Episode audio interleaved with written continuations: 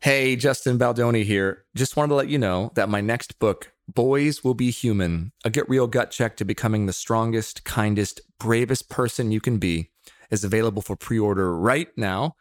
You can go to boyswillbehuman.com. That's boyswillbehuman.com. It comes out October 4th.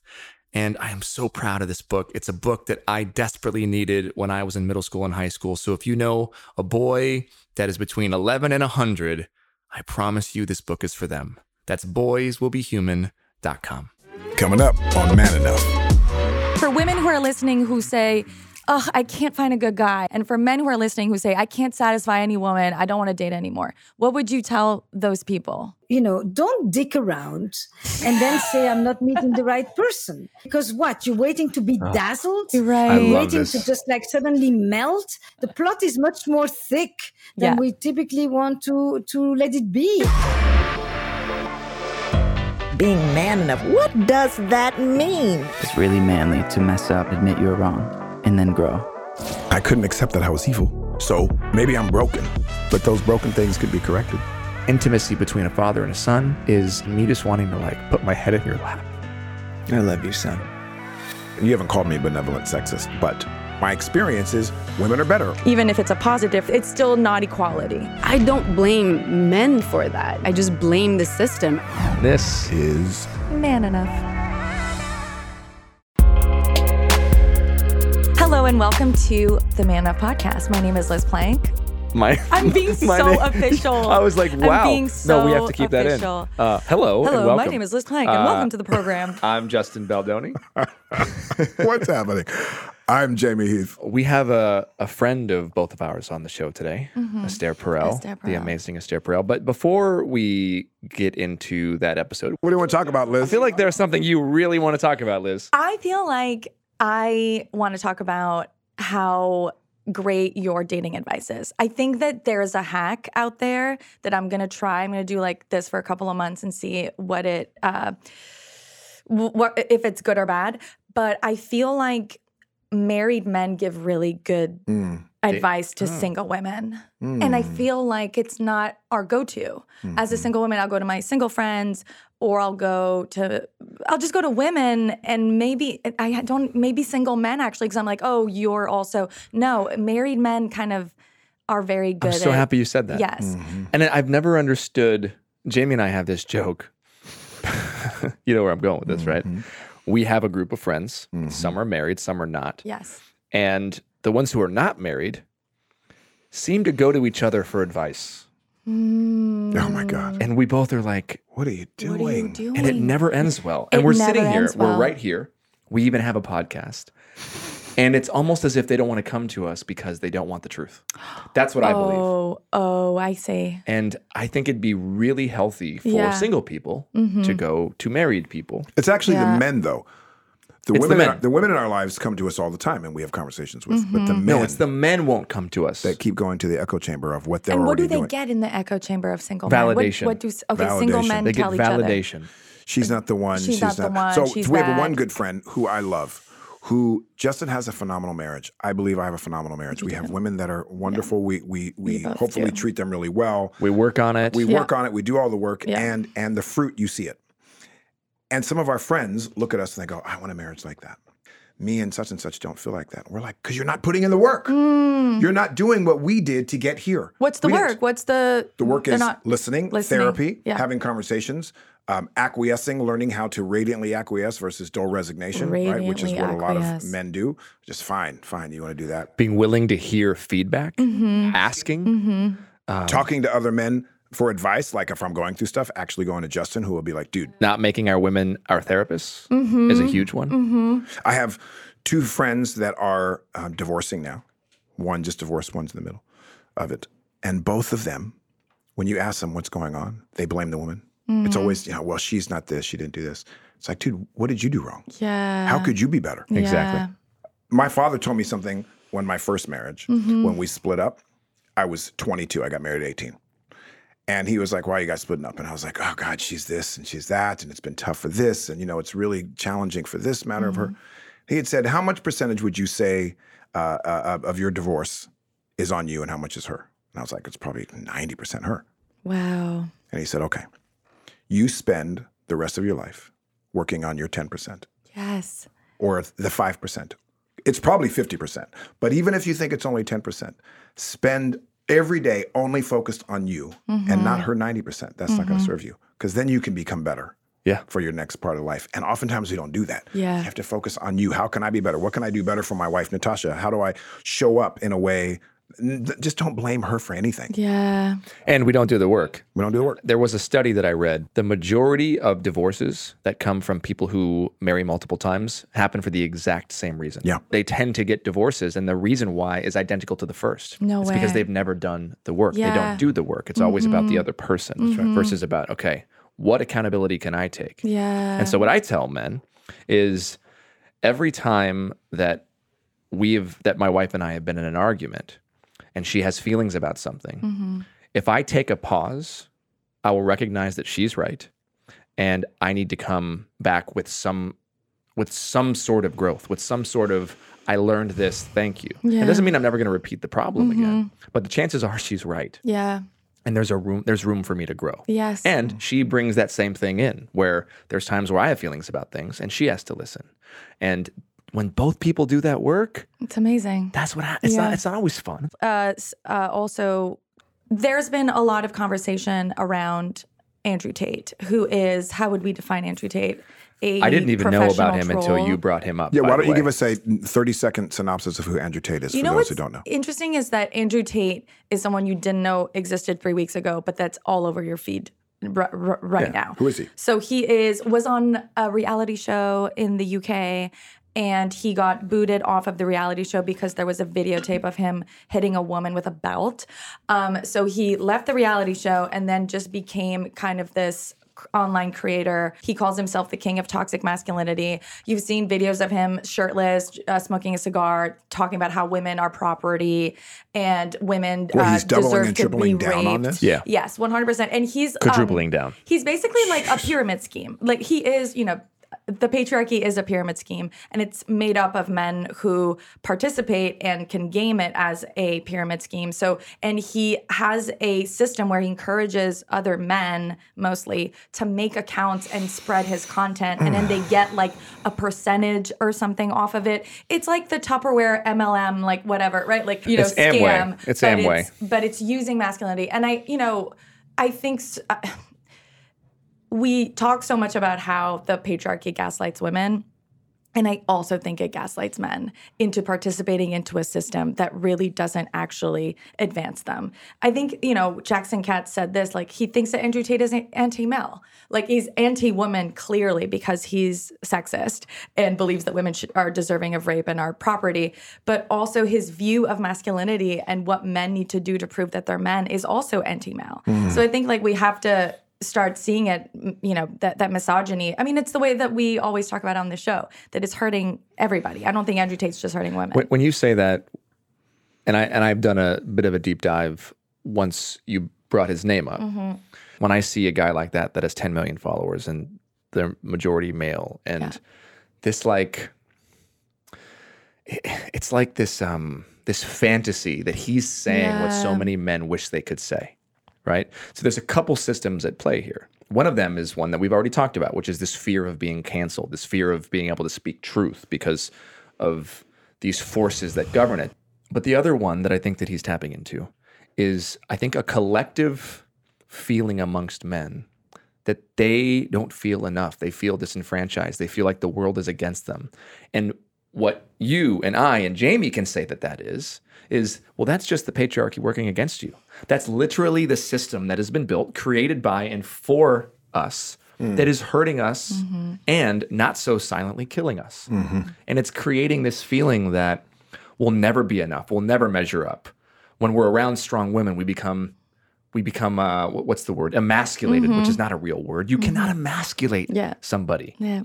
like i'm sorry andrew tate if you are listening you cannot be emasculated if you have any sort of sense of you being enough you being a man is simply enough nobody can take away mm-hmm. your masculinity nobody can take away your gender Yeah. that's not possible so this feeling of oh I need to I need somebody to say all the things that I wish I could say. Oh, I I want to own women. I want them to be my mm-hmm. property. I want that just comes from you feeling like you're not enough of a Yeah. man. And why do you feel like you're not enough of a man? Because of the system that's telling you that you're not. Mm-hmm. When in reality, if all of us men could understand that innately who we are as we are is enough, we wouldn't have any desire to be like that. He would not have millions of followers. He would not be making money because we would know intrinsically that who we are is enough. We would want strong, badass women like you, Liz. Mm. That's what we would crave because it's in that friction, it's in that learning from women like you that then we can grow, not just as men, but as people. So I think he's tapping in to a deep sense of insecurity, which, as we know, real men don't have. Bullshit. That's all I got to say. Can we get on to Esther Perel? Yes. Oh my let's goodness! go. We're going to I talk have a question. Thank you for her. all of that. What you just shared is really important. Um, I listened to ninety percent of what you had said. I was distracted um, for ten percent of it. That was. Do you have a chin? I was just wondering if you have a chin. Mm. That's what I kept thinking while you were talking. I was wondering if Justin has a chin Because my beard's so because long? your beard's so long. I just don't know if you have a chin. But we'll save Wow. that for another time. Well, for those of you who are not watching, uh, my He beard does. is my beard is getting long. Really and Jamie, long. And if if Jamie can't give me shit about uh, my hair, he's gonna give me shit about my beard. Uh, I guess he's watching too many Andrew Tate videos. Oh, um, wow. All right. so we got Esther Perel coming up. Let, us jump in because uh, this is gonna be really, good. and, really, and just really the powerful. disclaimer: uh, this was a episode we recorded virtually. Um, I didn't get to be here with you guys, um, Hmm. and uh, and she was in uh, she was in her beautiful place in New York with that gorgeous library know, behind a her. billion books. Um, and uh, I hope you enjoy this episode. We'll be right back with the wonderful Esther Perel.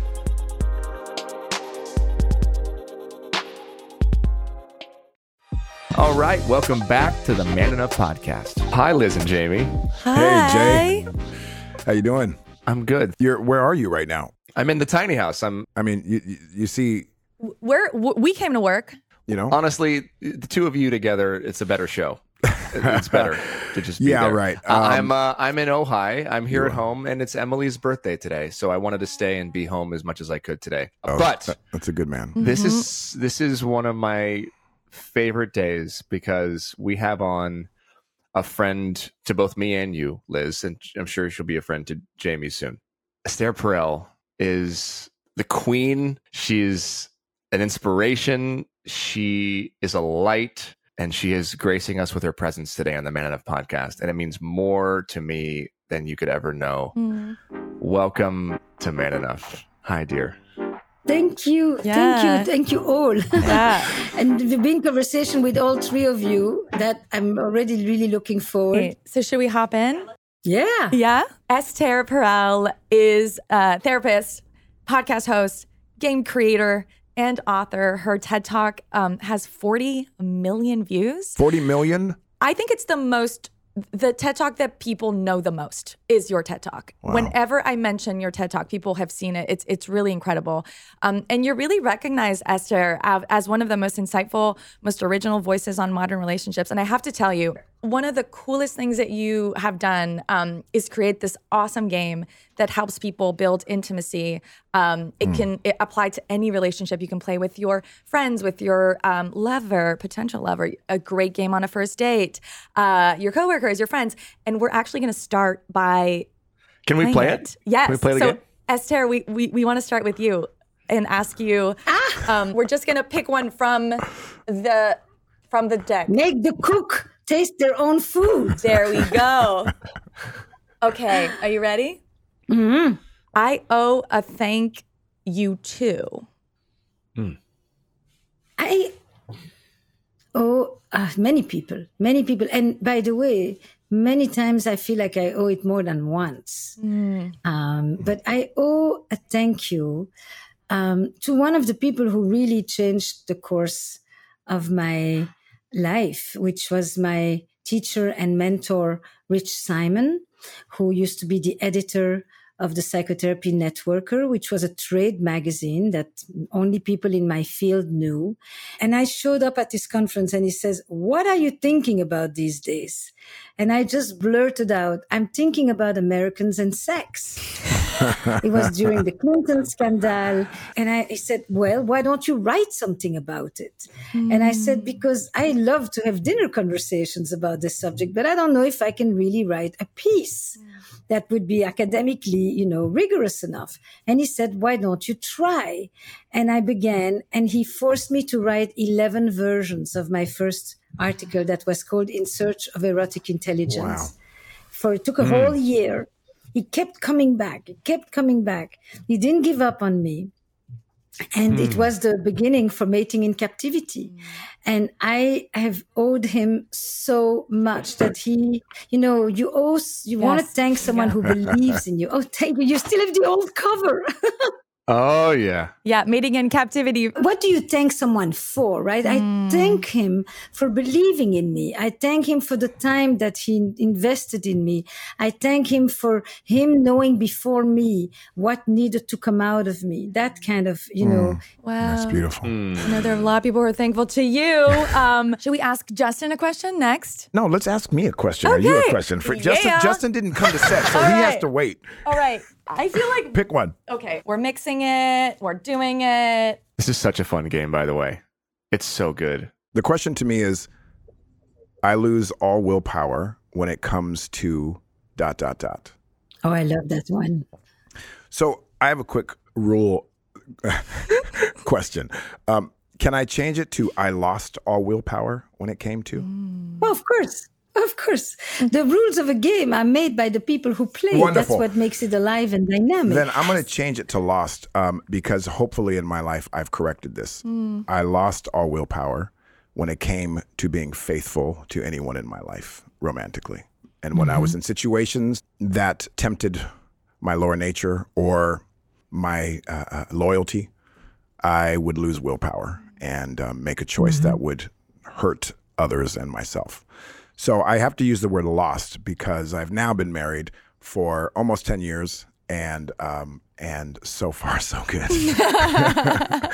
so interesting that you look at it as willpower though but i, I it's a beautiful way to answer the question why is something that seems so impossible at some point and then it becomes actually quite doable yeah. and what changed You, you, you do that's the how work. it, that's the, the Right. magical question right and I think when we do the work, when we find out what was it that caused us to not have the will or um, control, Mm-hmm. uh, what was underneath that act, and for me, there was a lot of stuff to unpack.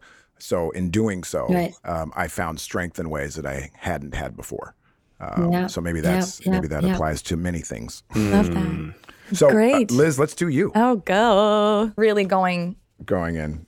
a grudge I've been holding on to. And I feel like I don't hold grudges anymore. I probably do more than I think I do, but I find grudges so like they just take so much energy. It takes so much energy to be mm. mad at mm. someone. It does. It just does. And sometimes I, mm. I go to the extreme where I just I probably avoid to not hold the grudge because holding the grudge would mean that I probably have to deal with it. So I prefer to just do you have a hmm. grudge that you remember one that kind of lived with you that accompanied you for a while I mean, maybe I have a grudge against my my ex. I, I definitely still have a grudge. I guess I hmm. do, because I was and- gonna and say. Yeah. You know, you're like 'Cause whenever- whenever it comes you're, up- you're petty. Like stop. Like, and you know what's funny is that Uh. I think being petty for some reason regarding one of my exes has been a way for me, like a natural antidepressant. Like it's just been the way for me to kind of laugh at the situation, um, in order for it to not feel like it holds power over me. But I also there's a part of me that knows that every time I kind of like mock it and again hold that grudge and continue to let this person occupy a space in my mind i'm kind of giving them more power that, than i need to. So i probably have to let go of um, grudges against against one particular ex who will not be named. I will not name. Mm. when i think of a grudge yeah. You know, it's very interesting uh, because I just saw the person recently and I, I, I mean, every time I see this person, within a minute, I turn 14. you do and I remember how I felt rejected and excluded by this person who, you know, I had such power over me. yeah And it's like, it's phenomenal how one can just like in a split second go back all the feelings Yeah. from my body tenses up, the mm-hmm. whole thing. And it's just like, what can I do to give it back to her? yes. You imagining you, I can't imagine you like that, Esther. I can't. In that moment, what do you do? Yeah. I am amazed. I smile at myself primarily. I'm like, as I, mm, or I Yeah. say to somebody, it's unbelievable how some things just never really unhook. Mm. Yeah. It sticks to me. At first, it's the feeling that comes back. Then comes the plot. You know, it's the Yeah. that the grudge. That's why it is a grudge. The grudge comes first. Yeah. The story or the plot comes next. You know, mm. Yeah. I don't tell her anything. You know, it's old. It's like plus you don't want to be ridiculous. You're still dealing with this kind Right. of thing. Yes. Right. But it's phenomenal what me- you know, the way memory operates. Amazing. It needs the stimulus to have the reaction. Yeah. I think it helps for people to know that this happens to you, right? Yeah. And how it lives in both the body and the mind. I do want to show you what the game looks like, so so we know wh- where this all comes from. It's a card game. It's a storytelling game, and it has loads of these beautiful mm-hmm. cards. And everyone invites a story because we connect through stories. We have it here. Ah, you have the box. I love it. What's the question for Justin? Okay. Your question is the person who taught me the most about love. The person who taught me the most about love. That's a beautiful It's one. such a good one. My dad.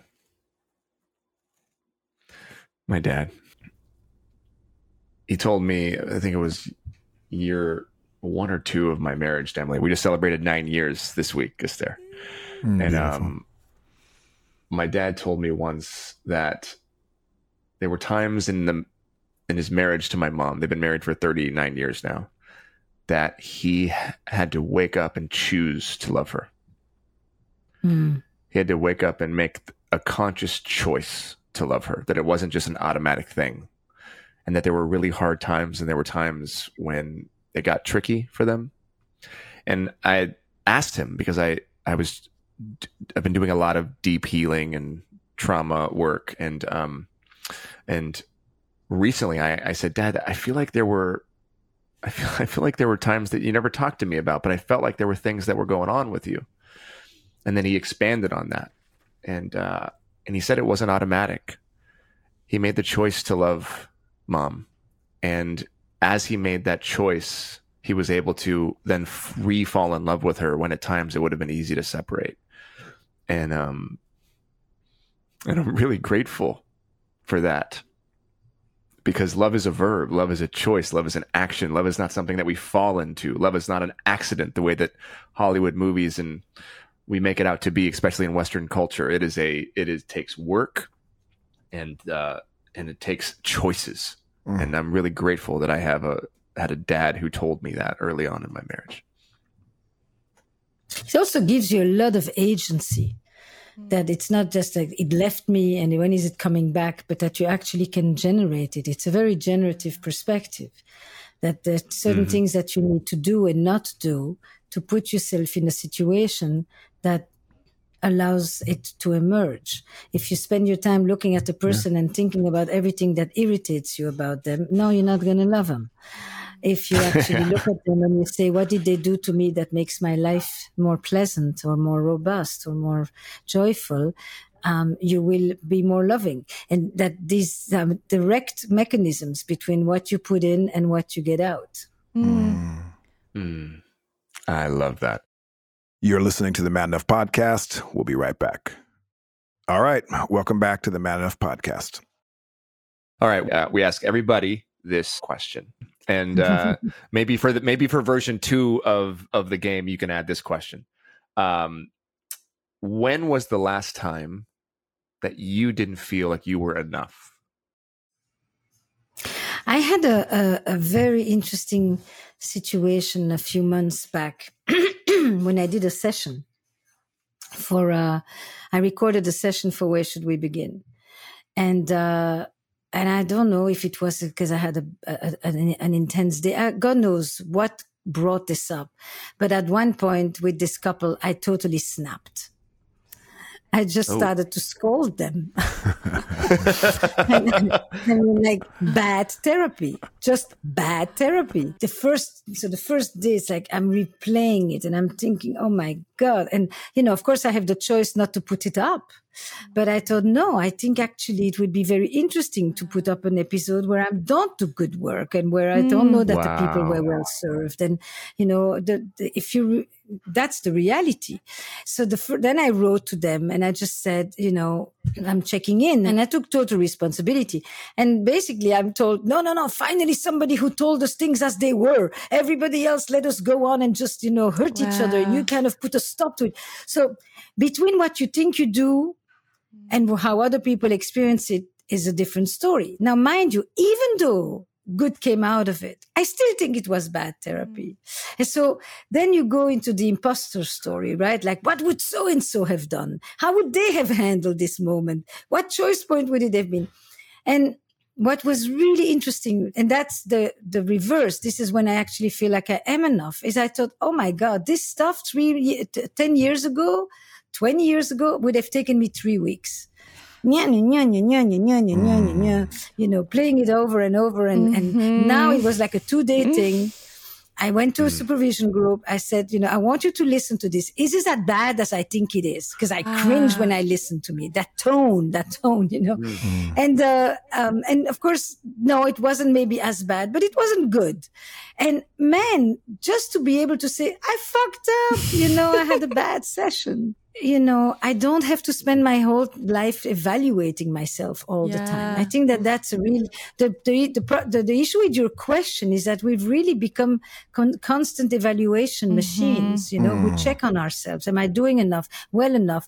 Pretty enough? Smart mm-hmm. enough? Productive enough? Optimizing? Maximizing? I mean, the enough culture is crippling us a little bit. I find it really very burdensome. And even like, am I healed enough? Right? Something we've been talking about on the Yeah, yeah. podcast is is even then healing and therapy becomes this other thing you're supposed to be perfect at and and excel at. And you know, in a way, it's kind of what I'm seeing is that it's kind of preventing people from entering intimate relationships with each other, right? There's this th- thing out there we've talked about, right? Which is like, well, you have to love yourself before you're able to love someone else fully. And, you know, the reason why you're single is that there's all these things you need to heal. But you talk so much about how we heal through relationships, right? It's not alone. And I mean, a lot of work can be done alone in the dark. Um, but a lot of it happens in relationships. And um, you remember when we talked about heteropessimism? yes. So it was coined by a queer scholar named Asa Seresin, a term that a lot of queer people they're looking at straight people kind of go at war with each other, right? That men are complaining about why they don't like women, and women are complaining about why they don't like men. And there's all these like shows, right? Um, these reality shows like Love Is Blind and uh, um, Love Island, and and these kind of extreme reality shows where, again, mostly straight people are just, just doing extreme things, and there's big conflict and breakups. And you know, queer people started tweeting like you should we, we should hug a straight person tomorrow. Like just hug a straight like there are, are straight oh. people kind of okay right? And and i guess you know it's it's funny and it's i think it's a really interesting phenomenon. And do you feel like straight men and straight women are kind of at war at each other? And how can we heal that? How can we you know acknowledge the difficulties that women are feeling, um, you know, in relationship to men, and acknowledge the difficulties that men feel in relationship to women, but but build more connection through those challenges, not just like stay in our corners and and never talk to each other. I mean, I don't like the concept of at war. I don't think that, that that that's particularly helpful. I do think that there's a lot of confusion. Mm. You know, people used to have very clear norms for dating, what you look for and how you do it and how many times and then what comes next and the sequence was laid out for you. And at this moment, you have a lot more freedom to lay out the whole process. But basically that also means you have to define it. And to define it, you need to know what you want. And mm. to know what you want, you need to trust that what you think you want is really what you want. and mm. stories like that. Mm-hmm. So there, I find that it's more burdensome. It's more confusing. The norms are literally evaporating under our feet and we have to come up with new rules at a time when we have unprecedented expectations of our romantic relationships. Yeah. I think it's mm. confusing to date on an app when you have a thousand choices from which you want to find your soulmate or your one and only. I think it's confusing when your one and only that used to be God for most of history suddenly becomes a person. And with whom you want to experience transcendency and ecstasy and wholeness and mm. meaning, all the stuff that people used to look for in the realm of the divine mm. that they now want in their relationships. And then the question mm. constantly is, how do I know this is the one? I mean, you know, who, what is the one? Many of us have many people. Mm. And I love what Justin said. Love is a verb. It's not a permanent state of enthusiasm. It's something you actively practice and come back to. And it's not drudge. It's actually intensely creative, but it demands real engagement. It's not, um, it's, it doesn't just fall from the heavens like a deus ex machina while you're folding the laundry. Ha. And but but can I just? let- But what about like how it affects men and women? Like just the the, the concept of heteropessimism for for women who are listening who say. Oh, I can't find a good guy and I don't even want to date anymore. And for men who are listening who say, I can't satisfy any woman, I don't want to date anymore. What would you tell those people? Sometimes I love your question because it's very concrete. Sometimes I say, who have you been? I can't find a good guy. Have you mm. been a good person? How have you treated this person? Right. You know, I, I once coached this woman and literally asked her to take out her feed on the phone and read to me. She said, I met this guy. He was actually really nice. We had a very nice time. And then he, he wrote to me that he would love to meet me. And I was away. And it felt creepy. I said, what, what was creepy? You know, he said, I like meeting you and I want to meet you again. What do you want exactly? And then, and then she didn't answer him. I said, why don't you simply answer and just say, it's really nice to get your message. I'm traveling now. I will get back to you when I, you know, don't dick around and then say I'm not meeting the right person. You know, I, I haven't found, because what? You're waiting to be dazzled? Right. You're waiting this. to just like suddenly melt. We narrow it down to one or two options of what is considered the ideal script. People have met through so many ways. People have realized slow love that grew inside of them before they even noticed it. Mm-hmm. Other people fell madly in love with somebody and then one day they woke up and they felt nothing. Yeah. I mean, the plot is much more thick than Yeah. we typically want to to let it be. And I mm-hmm. think a lot of my work is about expanding the script. Mm. It's taking mm. people out of a limiting belief or a narrow Right, story that they keep holding themselves Mm-hmm. to that is ultimately defeating and saying, did you ever consider this, that, and the other? Yeah. Mm. I love that. imagine that you feel that you haven't had a good man or good woman, right? That mm-hmm. script. That usually means that you approach the other person already with built-in resentment. Mm. Wow. Wow. So I come to you with my resentment about all the other people who were not good, Right. and I want you to surpass Yeah. them. And but An what is expectation, attractive? right? Yeah, it's a built-in yeah, what is so attractive about my resentment? So this is a piece of the. If you hmm. go in with the story of I haven't found the right man, I haven't found the right woman, you usually go in with resentment. Yeah. How do you let go of that? Because there are people who th- that's the story, right? And that's what they're. You're right. They're bringing into every date that they're going on. How do you let go of that grief or that sadness or that hurt or that pain? It's not that you let go of it. It's that you do understand that it is not what you bring with you necessarily on the first date. Yes, you may internally know I'm more suspicious. I've been hurt. I've been wounded. I'm slower, but you don't basically put the person to the test. There's a, a beautiful episode I just did um, on Esther calling on the Where Should We Begin podcast that where I this guy basically it's called Still Single at 40. And the guy basically has these stories where every time he goes for two months and then he starts to choke and then he kind of starts to make himself very unpleasant so that they finally leave him. so he can say they leave me, you know. Um, but but the whole thing is basically almost at, the, at his request, you know. I don't want to be here. You should leave because I can't go. Um, and I think that the thing you really want that liberates us is to understand our own relational mechanisms. You know, what, what is my expectation Yeah. and where does it come from? And what am I trying to heal? And what am I trying to restore in my life that I'm missing? And why am I basically recruiting someone sometimes for a play that they never auditioned for? Wow. You're listening to the Man Enough Podcast. We'll be right back. All right. Welcome back to the Man Enough Podcast. I am curious all of this that you're sharing, how it relates. So you're on a show called Man Enough, right? Um, And um, and one of the things that we are wanting to do is talk about this whole um, idea of masculinity. Um, how I can be better as a man, how I can be better in the world so that it serves all of humanity, um, champions women, champions all people. And so much of the work you are doing, I imagine, of course, is is uh, helping that process. I'm curious how you feel. It's two questions. One is why you do what you do. Tell us, like, what is it about it that you feel really is contributing to humanity? I know that it is, but I'd love to hear from your mind. And then also, do you feel that talking about things of this nature is actually beneficial to men, and why? Okay, great question. So, and then the third one will be what do I think is going on with men? Yes, we want to know. I think one of the great compliments I've always received uh, that I've enjoyed hearing, and because it wasn't intentional, is when people would say Mating in Captivity is a male friendly book. Or when people would come to my conferences and they would say, you have a male friendly approach. And I was like, exactly what does that mean? I mean, I, I, but I understood over time what made it accessible. I do think that the risk in the realm of relationships and especially romantic relationships is that it has become highly feminized. The field is 99% hmm. women.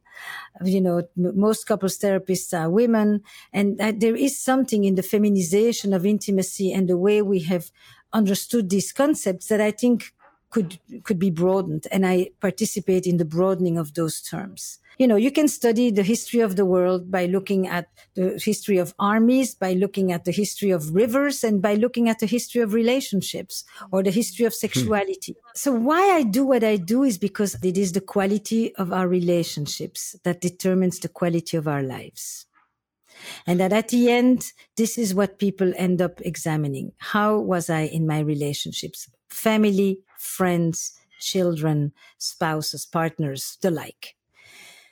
I think that the realm of relationship is utterly fascinating. It will never bore me till the end. I, it, there's always another version, another story, another plot, and it intersects with the changes in our society, in our cultures, you know, and so it's a constantly evolving story. When I think about the masculinity, and I call it the masculinity paradox, you know, historically we discussed masculinity as a permanence. You know, nobody dreamed of questioning men. Masculinity was self-evident. He was luminous. He was natural. He was the opposite of femininity. And it appeared that men, M-A-N, was a given. And, but if you look at the language, it betrays the certainty, right? We talk about masculinity as a goal, as a duty, as an objective. Boys have to go in every society to prove that they are man enough, men enough. Exactly what you're calling it. Yeah. There are rituals in every society for that. Trials that indicate that there's a real task to accomplish in order to become a man. And if we're constantly encouraging and exhorting men to demonstrate their manliness, then maybe it's not as natural as we would have liked Ah. to think it Yeah. was. Yeah. So being a man requires an effort that doesn't necessarily translate to the lives of women. We, you don't really, you don't often hear, you know, be a woman, but be a man, be a man, you know. Masculinity is hard to acquire. And sometimes it's at a very high price and it's hard to develop and easy to lose.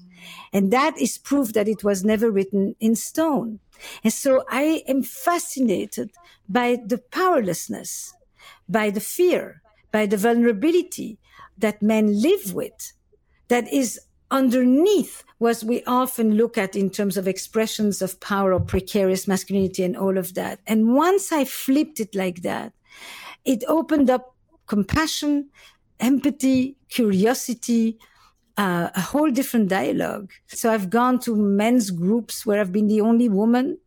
I've gone, uh, you know, many times, many times, and I feel so honored to be invited into those conversations, those spaces. Um, and I think it's something that women don't get enough of.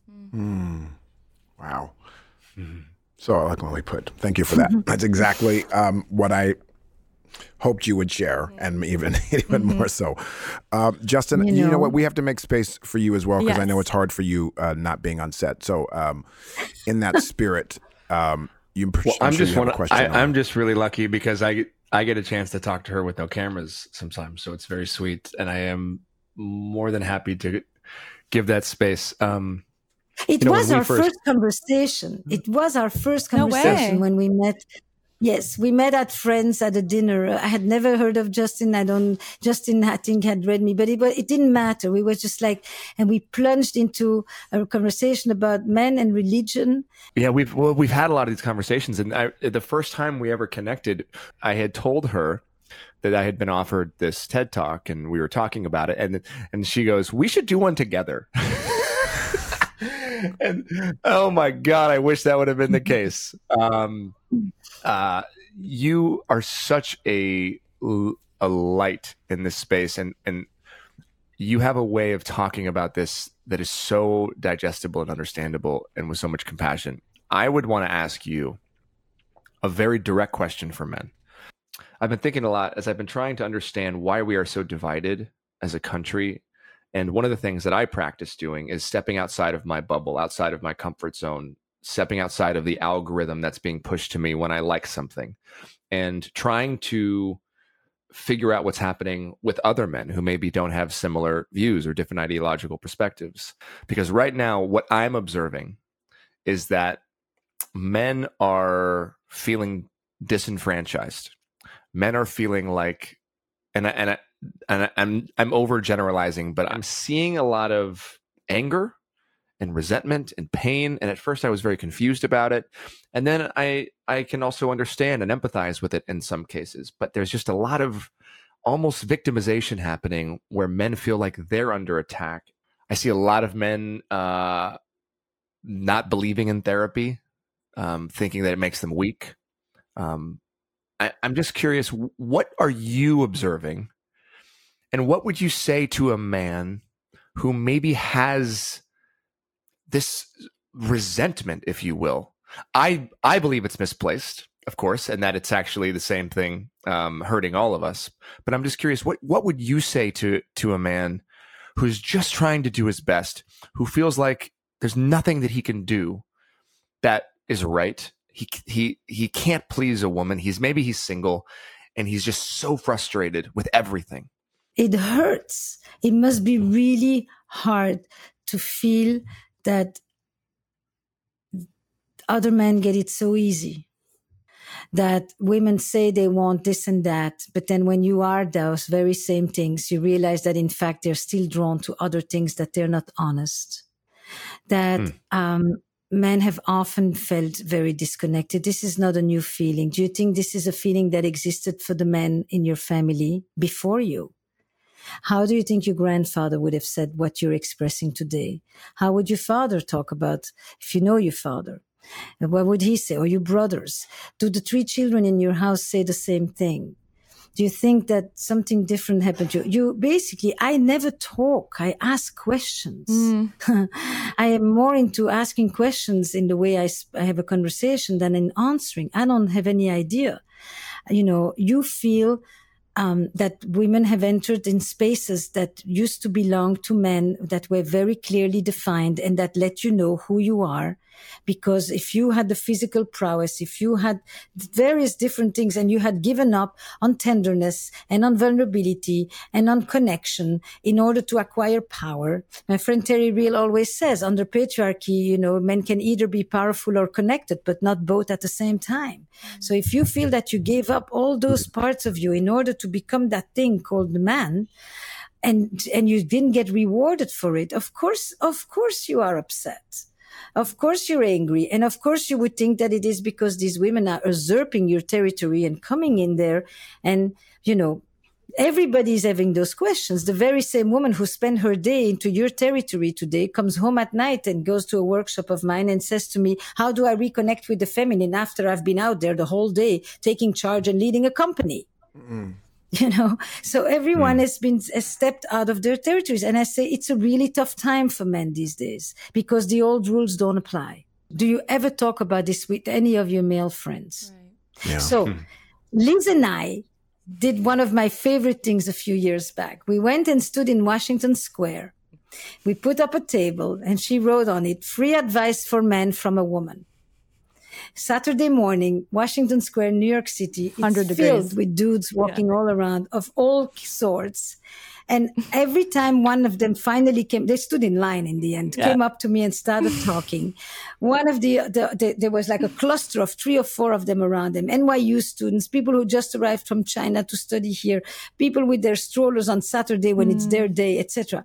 And every time I would ask the people around, have you ever this? And they would say, this is my dude. This is my best friend. This is my buddy. And then I would say, have you ever talked about any of what you're telling me to your best friend? and I said, this is a problem. Yeah. You don't talk about it with mm-hmm. your guys. So you're choking in there, swimming in your own juices. yeah. You know, Wow. and, and then I began the conversation. What do you, do you guys feel experience this? How have you mm. dealt with this? The woman that does, the girl that doesn't answer you, that whatever the reason, there's the stories that they felt, you know, dissed by. Mm. And I think the most important thing, and that's what you see in your other feeds where you go, is that those who succeed today are those who are able to give men a sense of community. Doesn't matter what the ideology is that they are circling around. What they are getting is a company of other people that they can share activities with, go out on Saturday afternoon. It's all the modern versions of the scouts in a political framework. Yeah. I love it. It's no, but that's exactly what it is. It's exactly what it is.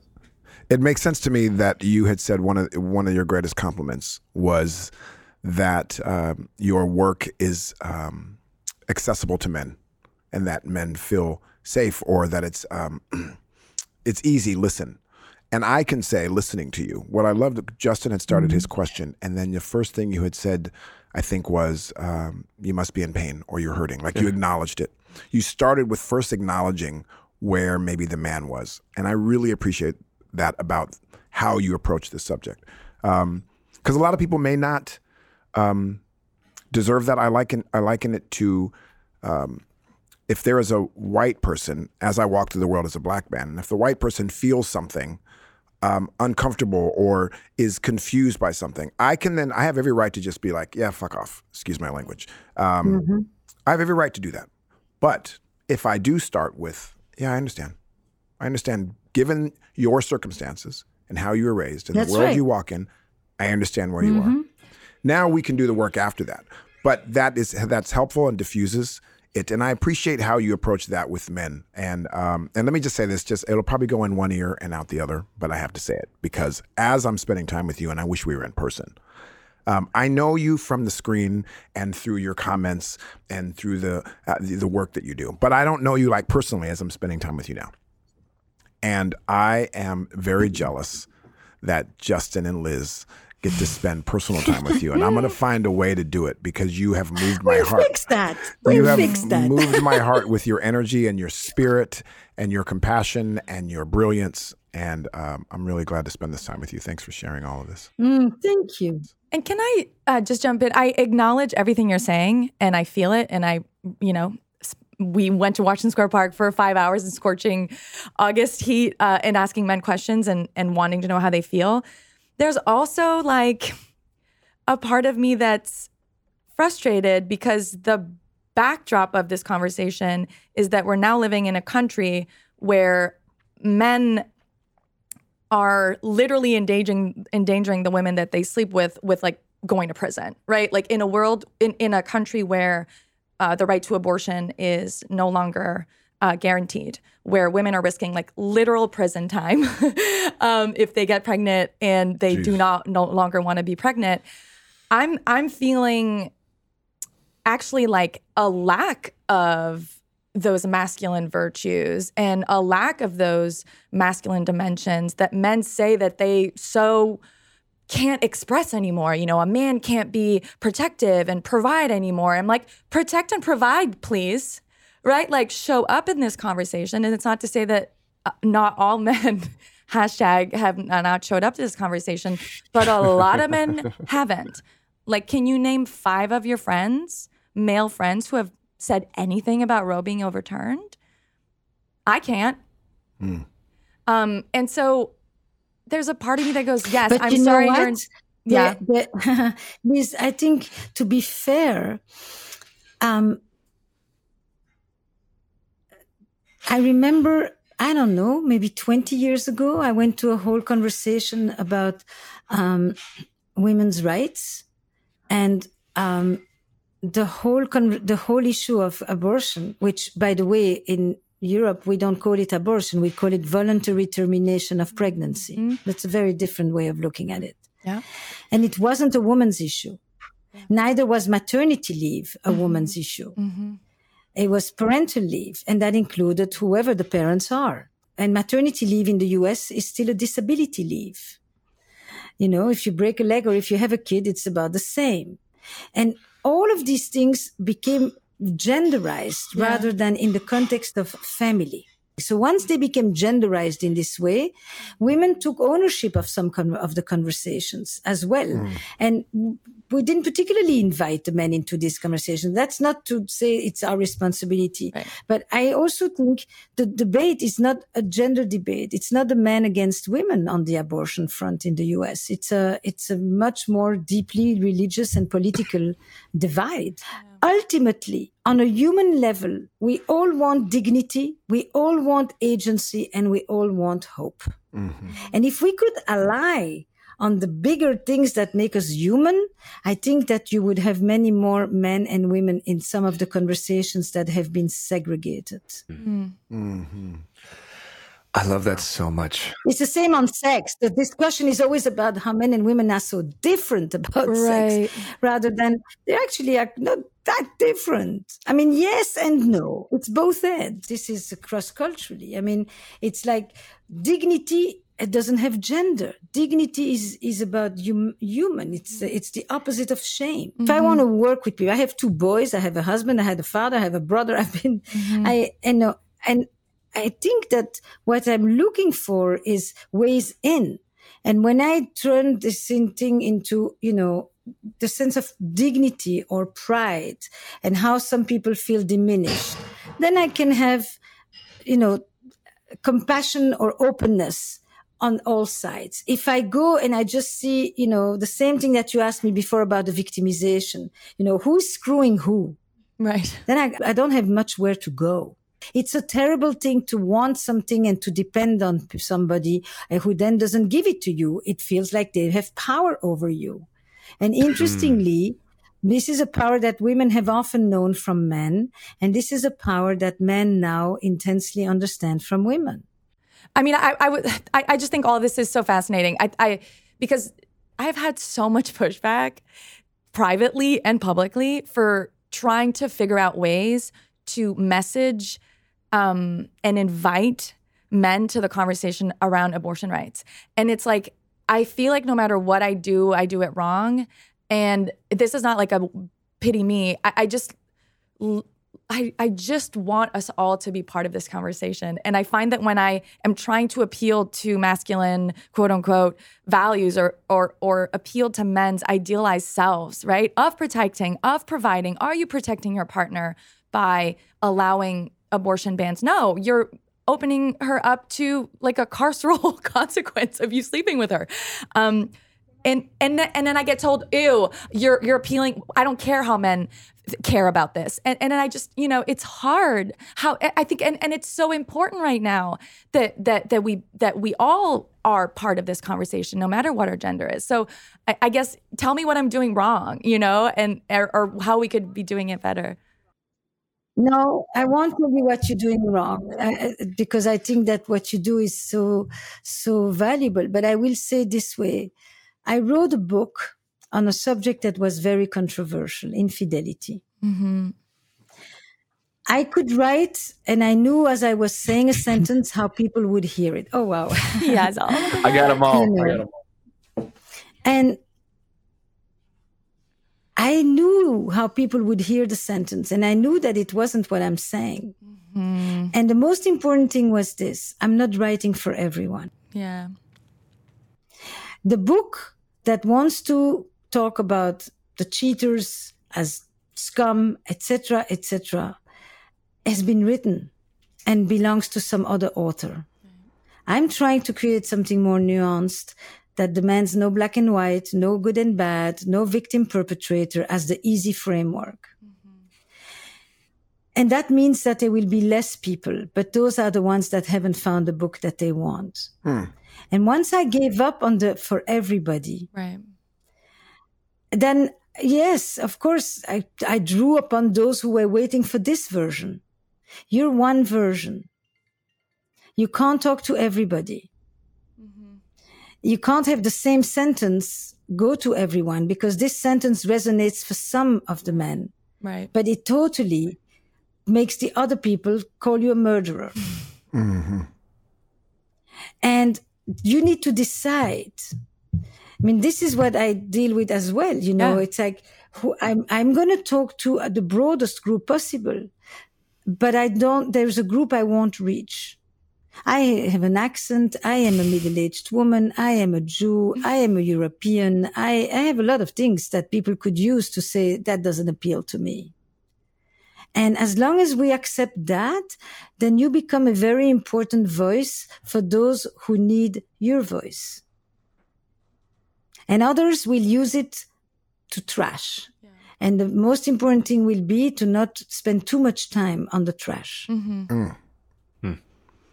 You better speak that truth right there. I think that was super valuable for I think this of is true for Jamie's stuff too. I mean, each one of us, you Yeah. know, in this Yes. uh, in this instance. it was really valuable for Does that make sense? It makes so much sense, not just to what you Makes so much asked, sense. which I think was really important, Liz.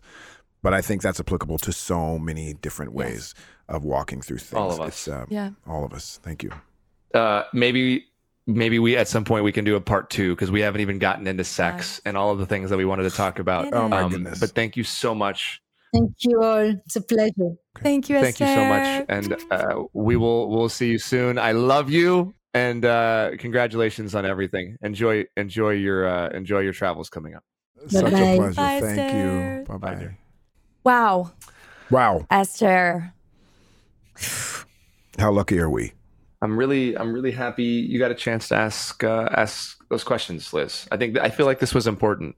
Um, it seems like it was important for you uh, personally.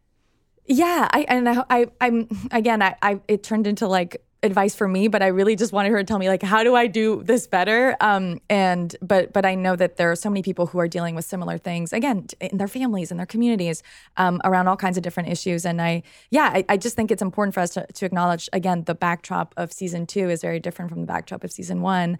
Um, not that you know abortion was. Um, um, a right really that was guaranteed to to a lot of women, particularly poor, particularly women of color already.